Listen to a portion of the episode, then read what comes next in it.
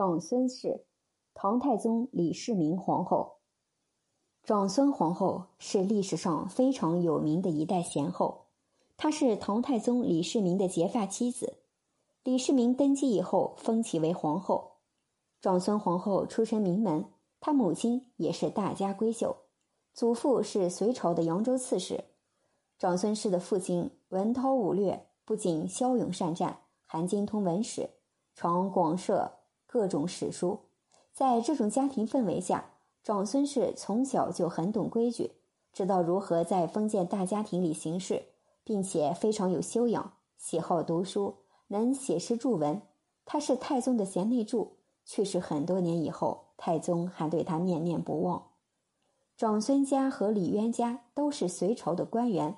长孙氏的父亲长孙晟是隋朝的大将，官至右摇卫将军。李渊家世也很不错，当时人都知道李渊娶的一名贤妻，也就是窦氏。窦氏随后为李渊生下了李建成、李世民等几个儿子。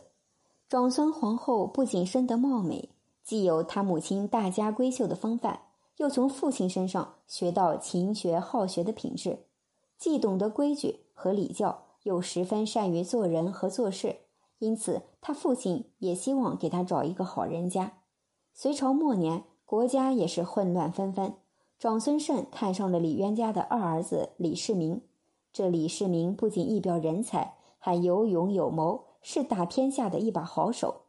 最让长孙晟放心的是，李世民是窦夫人的儿子，他一直都知道窦夫人是非常贤能的一个人，所以他相信。窦夫人教育出来的孩子一定不会差到哪里去。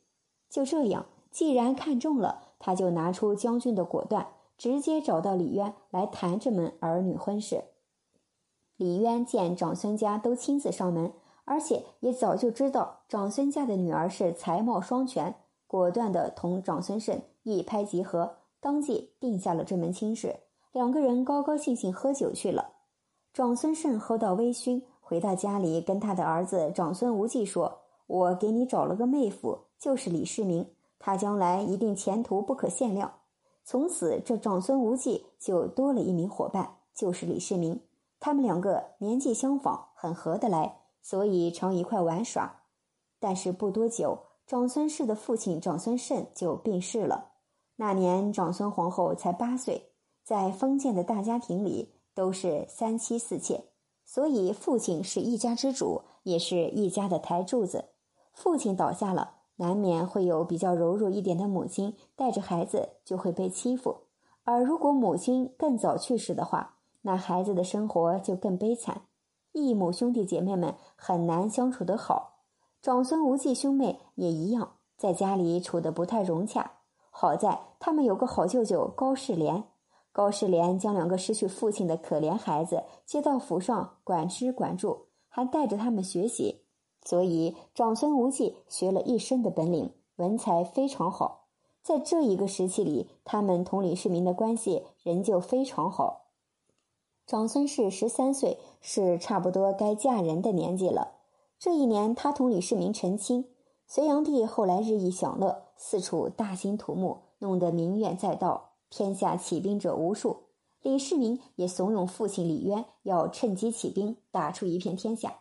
加上当时李渊身边有一个武士可以给他提供物质上的支持，还假借李渊腾达的梦来怂恿李渊。于是李渊父子在晋阳起兵，从此声势逐渐浩大。长孙无忌在李渊父子起兵以后，一直跟随李世民，并且对李世民忠心耿耿。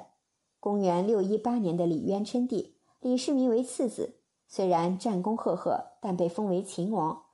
长子李建明被封为太子，长孙氏为秦王妃。长孙兄妹同李世民的感情都很好，可谓是一桩天赐姻缘。嫁到李家，并不是说直接去享受荣华富贵就行。李家也是一个充满矛盾的家庭。李世民兄弟的母亲窦氏，虽然是一个非常贤德的母亲。对子女教养都很严格，但是当时的家庭条件并不能说是非常好。李家父子常年在外征战，窦氏在家里要照顾老人、操持家务，家里还有李渊的其他妻妾和孩子，在家里非常劳累，还十分牵挂在外征战的父子，积劳成疾，没等到李渊称帝就病逝了。儿子们后来也都不是一条心。到李渊称帝以后，后宫无主，妃嫔争宠，儿子之间的斗争更为严重。李世民一直跟随李渊南征北战，为打下李家大唐江山立下赫赫战功。相对于大哥李建成，则要逊色得多。无论从人品还是从能力来说，显然都是李世民更适合做继承人，更能够将江山统治得更好。但是李建成是嫡长子，他也不愿意放弃手中的权力。弟弟李元吉和他走得很近，二人以李世民为敌。不仅兄弟之间联合，李建成、李元吉兄弟还同李渊的妃子张婕妤、尹德妃等人结成联盟，各自以巩固自己的利益为目的。李渊一直对李世民很赞叹，他心里也深知李世民是最适合的继承人。但是李建成等人一心想要拔去李世民这颗眼中钉，时时想办法陷害他。内宫中，张婕妤、尹德妃等人常常在高祖李渊耳边说李世民的坏话，结果李渊听信他们，逐渐同李建成、李元吉兄弟走得近，而渐渐疏远了李世民。长孙妃深知丈夫要成就大业，妻子必须要助其一臂之力，但是她不是盲目的去正面帮李世民谋取，而是小心翼翼的伺候公公，将家庭里的关系搞好，并且。对众妃嫔和妯娌之间的关系也都处理得十分得体，尽量多做事而少谋求自己的利益，保持低调之风。他这么做深得李渊的满意，对这个儿媳妇十分赞叹。公元六二六年，李氏兄弟之间的矛盾激化到不可调和，李世民决定要除掉李建成等人。在长孙无忌等人的一同谋划下，秦王决定发动政变。这场政变历史上称为玄武门之变。在玄武门之变的前一天，李世民密奏李建成、李元吉兄弟在后宫淫乱。第二天，李世民和长孙无忌等亲自到玄武门率兵，等候李建成等人的到来，然后将李建成、李元吉兄弟杀死。这场战斗是惊心动魄的，亲兄弟之间手足相残，不成功就只能成仁，不是你死就是我亡。跟着李世民的人都是拿性命出来的，甚至连李世民自己都决定抛开性命一搏了。这时候，不仅哥哥长孙无忌亲自到最前线，连长孙王妃也抛弃女儿柔弱的形象，亲自给秦王的将士们打气，激励他们。在这种气氛下，士兵们士气大涨，一鼓作气，一举取得玄武门之变的胜利。李渊听闻这场政变之后，虽然极度吃惊，但是也毫无办法。三天之后，就将秦王册封为太子，当年便退位让贤，让儿子接替了他的皇位职位。李世民登基以后，长孙氏就被册封为皇后。从此以后，应该说长孙皇后就是人中之凤了。但是她仍然兢兢业业地管理后宫。她知道丈夫每天要处理国事，已经非常劳累了。所以，她必须替他分担更多忧愁和烦心事，要把后宫打理好，给丈夫一个温馨的家，不为后宫事情操心。在后宫中，长孙皇后从来不要求专宠，反而让李世民有更多的机会去亲近其他妃子，广泛的开枝散叶。对待后宫嫔妃及宫女等，她态度都十分温和，宫中上上下下关系都处得非常好。长孙皇后不仅不在宫中做恶毒皇后，还十分注意控制外戚的势力。他的哥哥长孙无忌和李世民是在打天下之前认识的。后来李家父子打天下的时候，长孙无忌一直跟随李世民，忠心耿耿，两人感情十分要好。长孙无忌本就十分有才华，李世民又为他所做的事情非常感动。常常在别的大臣面前毫不避讳地说：“他之所以有今日，多亏了长孙无忌的功劳。”所以在李世民继位以后，他多次想将长孙无忌提拔为宰相。宰相是朝中最重要的职位，掌握大权。太宗和长孙皇后提起的时候，长孙皇后就非常忧虑。她觉得她已经是统领后宫的皇后，已是三公之首。她的家人也不愁吃穿，享受荣华富贵。如果再让哥哥任此大职，他恐怕外戚势力变大，会招来不好的结果。为了向太宗明确说明此事，他还大量的引进据典，用古代的例子来说明他是正确的。外戚势力庞大以后，大多是日渐恃宠傲物，或者权力欲望更强，最终换来家族灭门的结果。像汉朝吕氏家族、上官家族以及霍氏家族等都没有好下场。太宗每次都很听从长孙皇后的话，但是这一次真的是哭笑不得。他给长孙皇后解释说，他是真的很想重用长孙无忌，不是因为长孙无忌是皇后的哥哥，而是因为他真的很有才能，多次为自己立下大功，并且忠心耿耿。所以这宰相的位子不给他，给谁呢？一个英明的皇上当然得选贤任能，这也是百姓的福气呀。不过长孙皇后还是觉得不妥，就亲自与哥哥商议。哥哥长孙无忌深知妹妹的用意，就同意了妹妹的看法，向太宗辞去有实权的职务。